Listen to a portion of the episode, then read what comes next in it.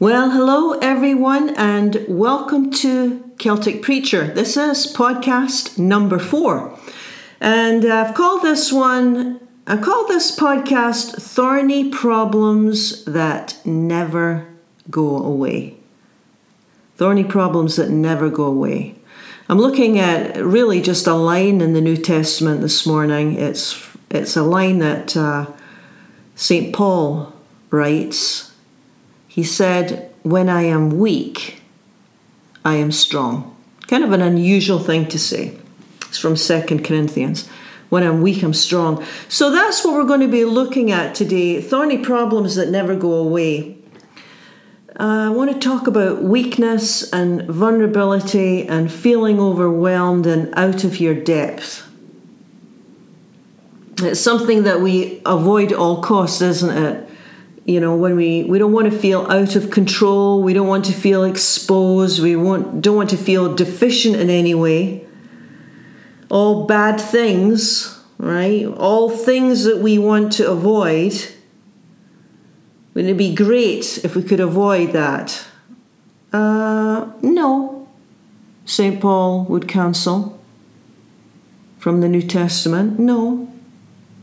No Nothing, to, no, no, not to be avoided. So that's what we're looking at this morning. Paul. Now, some of you might know that Paul, we've heard of Peter and Paul. These were basically the two main male leaders that started the church, that began the church after the resurrection. Paul's the one that wrote 13 books in the New Testament. Basically, he wrote three quarters of the New Testament. He started numerous churches, went out on four extensive missionary trips, a major, major figure in, in the early church. And in our passage this morning, my morning, right?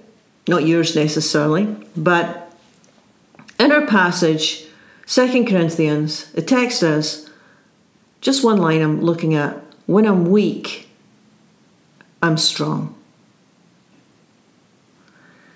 And he goes on to say that he's content with his weaknesses. A very strange thing to say. He's saying that he's learned from experience that his weaknesses, his infirmities, that's an old word, we hardly ever use that anymore, it means frailty. All his weaknesses, all his, what would we say, baggage, all the frailties and infirmities are the very means by which the transforming power of God can be seen in his life. That's quite a statement. Think about that. All your frailties. I'm feeling out of my depth.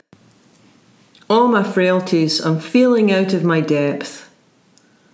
These are the things that God will use to bring strength to my life. Now, that is quite a claim, and it was an, an unusual thing to say 2,000 years ago, and it's just as strange to our ears today. The things that trip me up in the spiritual life can make me strong. They can make me strong. Not always. We're going to see why they sometimes don't, but that's really the teaching that St. Paul is giving out. The things that trip me up can make me strong. Now, most of us see strengths and weakness as complete opposites, right? We see weakness as bad and we see strength as good. And most of us do everything we can to conceal our weakness. I mean, nobody likes to admit that they're weak, right? So if you're part, let's say you're part of a church or a spiritual community of any sort, you know, eh, when you're in God's space, when you're with your a community of people, you to try and be in our best behavior, right? We want to be seen as patient and kind. You know, most of us want to be viewed as self-controlled, you know, not prone to angry outbursts. You know, behavior that's appropriate for the spiritual community. And then at work, again, we behave in a certain way that helps us to get ahead and, and get the job done. And then at work, uh, so at work we're one way, and then at home, then we have another side to us. No, I'm not. There's nothing wrong with all of these sides. There's nothing wrong with this really. But I think what can happen is very easily that we can develop strategies, we can develop ways of relating and being that conceal or hide our weaknesses because we've been raised with this belief that weakness is bad. And many of us will go to all lengths to conceal any weakness and deny any weakness. Right? We've all we all know people that deny that that they have any part of the responsibility for the problem. Right? We've we've experienced this, right? It's a common thing. That people will do everything in their power to try and overcome what they perceive as weakness whether it's envy or anger or greed or impatience, doesn't really matter what it is. St. Paul is saying, no, I, that's you don't need to live that way. God can use weakness. It's like, really? Well, what kind of weakness, Paul? Doesn't matter. Maybe you don't take criticism well. Maybe you're lazy. Maybe you're shy. Uh, maybe you avoid conflict at all cost. Well, if you do, you know that that's caused you uh, numerous relationship breakdowns, right? Maybe you're stubborn. Maybe you take things way too personally. And when your defenses are down, you'd say, yeah, you know, that really is a weakness. Well, what St. Paul is saying here is that in our spiritual lives, the very things that make us vulnerable, the very things that make us ashamed or fearful or inadequate, can be the very things that God uses. So rather than protect ourselves and hide our weakness, Paul says, I'm content with my weakness. I'm content with the fact that I'll always have weakness and God will always use my weaknesses. And God will bring strength to my life. And Paul has learned that facades don't hold up. He's learned he doesn't have to pretend to be something he's not. He doesn't have to be perfect. He's free to simply be Paul. And he's learned to accept himself. And he's learned to uh, accept his limitations and he rests in the fact that God uses his weaknesses to Paul's advantage.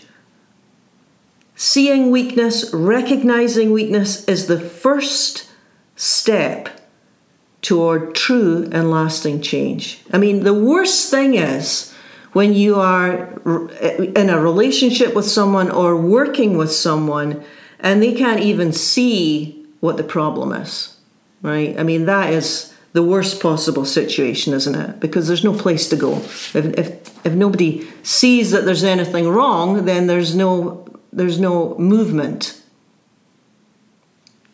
Now, let me give you the, a little bit of background to this passage, this line I've chosen, you know, when I'm weak, I'm strong. Because oftentimes, when you hear a, a line from the scripture, or you read something, it doesn't necessarily make a whole lot of sense. And the reason it doesn't make a, a lot of sense is, is because it needs to be set in a, a context. You can't really take, a, and people do this all the time, but you can't really take a line of scripture and uh, prove anything or really say much of worth unless you know the context. You know, why is he, why is St. Paul even saying this in the first place? And what's interesting about Paul's writing is, is that for the most part, when you read anything that Paul writes, you're, it's kind of like peeking into somebody else's mail because this is actually a letter. Second Corinthians is a letter. He's writing a letter to a group of people who live in the city of Corinth. And this paragraph, this part of this letter, 1 Corinthians 12, is actually defending himself because he's been criticized by the a group of religious leaders who don't appreciate his teaching, don't like what he's doing, and are absolutely opposed to him. Now, this isn't really surprising because anybody who's cutting edge, anybody who's starting a new movement, anybody who thinks outside the box is going to be criticized. And St. Paul certainly fit all of these categories. So he was really criticized by many of the religious leaders of his day. And in this particular letter, in this paragraph of the letter, he is actually defending himself.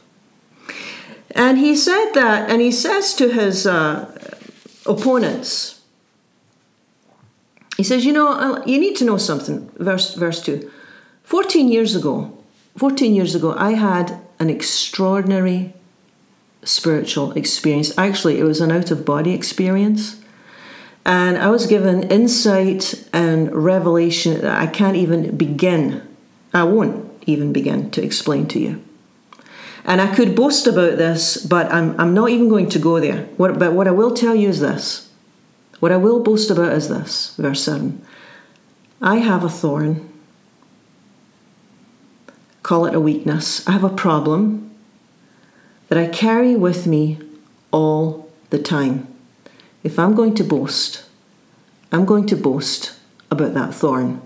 Well, what, what, what, what kind of thorn, Paul? No, he said, no, I'm not, I'm not going to go into it. It doesn't matter what it is.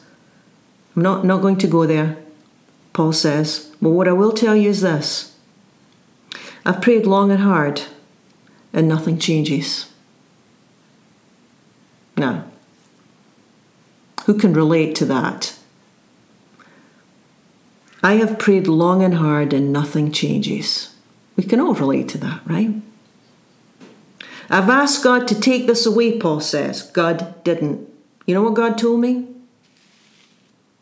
God said, My grace is sufficient for you, for power is made perfect in weakness. Now, that's a great line, but here's the thing about verse 9 My grace is sufficient for you. If you are going through a time of suffering, if you are praying about something, if you are asking that God change something in you or in the situation, and basically the answer is no, because my grace is sufficient for you, that line, that's a, a bittersweet answer. That's a bittersweet answer. I mean, that, that kind of answer would make, make you weep. Because basically, God is saying, you know, this is never going to change. This is never really ever going to change. But what I will tell you is that my grace will be enough for you. My strength, me being by your side, we will do this together. My grace is sufficient for you, for power is made perfect in weakness. And so Paul says, you know what? I'm not, I'm not, I'm not ashamed of my weakness. I'm not ashamed of my weakness. That's what God's shown me. My grace is sufficient.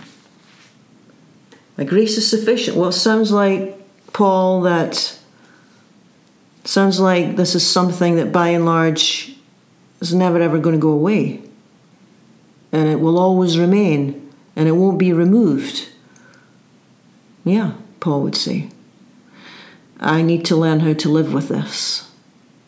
And Paul can either be defeated by this thorny problem or he can rise above it. So you see where this spiritual teaching is heading, is, is, is moving in the direction of is there something that you need to learn to live with? Now, Again, what the thorn is exactly, Paul says, uh, that doesn't matter. What, what's of more interest to us, I think, is, is to be human, is to have a thorn or two. To be alive is to have an ongoing problem or challenge with something, or, or maybe it's even within ourselves. And the so called weakness that Paul speaks of Really interesting because he uses the word weakness. And if you go back to the Greek New Testament, it was actually written in, in, in Greek, the New Testament. the word weakness is translated infirmity. It's translated frailty. Now, here's what's interesting about that word an infirmity isn't something you choose, it's just there. You're born with it. It's something that distresses you. But you've always been this way for as long as you can remember, right? Like, for example, perfectionism, right? That could be a problem, right? Taken to its extreme. Perfectionism. Okay, people who are perfectionistic, the attitude is hey, people should do things this way. People should behave this way. Approach life in this way. I work hard at doing things in a thorough, proper manner. It drives me crazy to be surrounded by people who don't who don't think through the consequences of their actions. Now, a healthy level of attention to detail is good and it's necessary. But you could see how the scales could tip and that care could morph into, well, I don't know, like a critical, obsessive, judgmental spirit, you know, where every box has to be ticked, ticked, ticked, ticked. Human weakness, frailty, is often a strength out of balance. And often it's our strengths that trip us up. Like, for example, strengths out of balance. Let me, let me give you an example of this. Um, let's say your strength is I like to help people. Right? We all know people who love to help people. The, the weakness, the frailty is, for some of us, I don't know when enough's enough. I mean, I overhelp. Or here's another one I'm self contained, I'm happy with my own company, Okay, the weakness would be, the frailty would be, yeah, that's true, but I can also withdraw completely and become uninvolved. Here's another one I'm sensitive, I'm, I'm, I'm intuitive. That's a good thing, right? But also, my frailty might be life is, becomes overwhelming for me because I'm, I get too sensitive, I'm, I'm overwhelmed by it all. Or I'm, I'm a very methodical, careful person. My frailty might be when I tip over to my stress side, I might start to get obsessive and anxious about details. Or maybe I'm a really fun loving, adventuresome person, and the downside is I'll do anything to avoid pain and discomfort. So don't, don't really, I don't want to deal with anything uncomfortable. Or maybe I'm very self confident and that self confidence sometimes gets a little bit out of balance, and I, I can become aggressive and pushy in certain situations. You see how strengths can become weaknesses? Maybe I'm courageous and brave, but sometimes I take need, needless risk. Maybe I'm a worker and a doer and an accomplisher, and I, I really, do, and maybe my weakness is I don't know how to stop, truth be told, because I'm working all the time. They're frailties, they're weaknesses, they're thorns. They're often, our weaknesses are often strengths gone awry, out of balance. So rather than become discouraged or dominated by our weaknesses, a part of the spiritual work is to recognize on a daily basis when we start to drift into these unhelpful states. Jesus called it falling asleep. Remember, he would talk about wake up, you know? What does that mean? You're drifting into an unhelpful state. Wake up. And you know the thing about frailty is is that frailties, they, yeah, they do cause us damage and pain, but they surely spill out over into those around us. That's the worst thing about uh, undealt with pain. It spills out onto others. Right? Ever had a controlling boss? Yeah, who hasn't? Ever had an insistent personality? Ever felt that you never quite measured up? Never really quite measured up to your family's expectations? Never could quite be good enough? Yeah, many of us have had that. Ever had someone take from you to the point of exhaustion? Ever dealt with someone who refuses to acknowledge that there's a problem? It's not my fault. I didn't do anything wrong. I don't know why they're this way. I tried my best. Weakness, frailty, not only cause us distress, but they spill out onto other people unless they are seen for what they are, unless they're exposed, unless they're recognized, unless they're, they're acknowledged. These reactions, these tendencies don't have to dominate. Now, they do dominate uh, many, many people because I think that these are advanced spiritual practices, quite frankly. I don't think that. Um, you can you could be a part of a spiritual community your entire life and uh, still be dominated by frailties of various kinds. But Paul, St. Paul found that by God's grace, by God's strength, God's strength enabled him to live in such a way that the thorn, that the weakness didn't need to take center stage and lead the way. See, oftentimes we allow the thorn to take center stage and lead the way. My anxiety will always lead the way. My desire to please someone will always lead the way, whatever it would be. But to recognize the weakness, which is actually what we talk about self awareness, to recognize the weakness is self awareness. It's a huge spiritual step. We're halfway there when we have some self awareness. Because once we recognize the problem, we then have a choice how to live. Right? St. Paul said, When I'm weak, it's an opportunity to lean into the grace of God and not do what may come quite naturally to me. When I'm weak, when I'm angry, when I'm anxious, when I'm fragmented, when I'm withdrawn, that's a signal for me to lean heavily into the grace of God. I get to choose to live another way, and that's strength. I have that kind of freedom.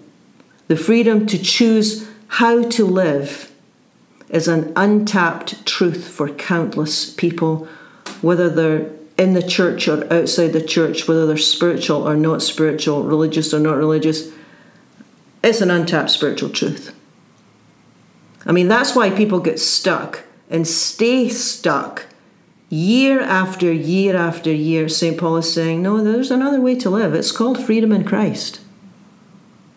We might say, um, I don't have to keep doing the same unhelpful things year after year because God desires to Help me live another way. I get to choose how to respond.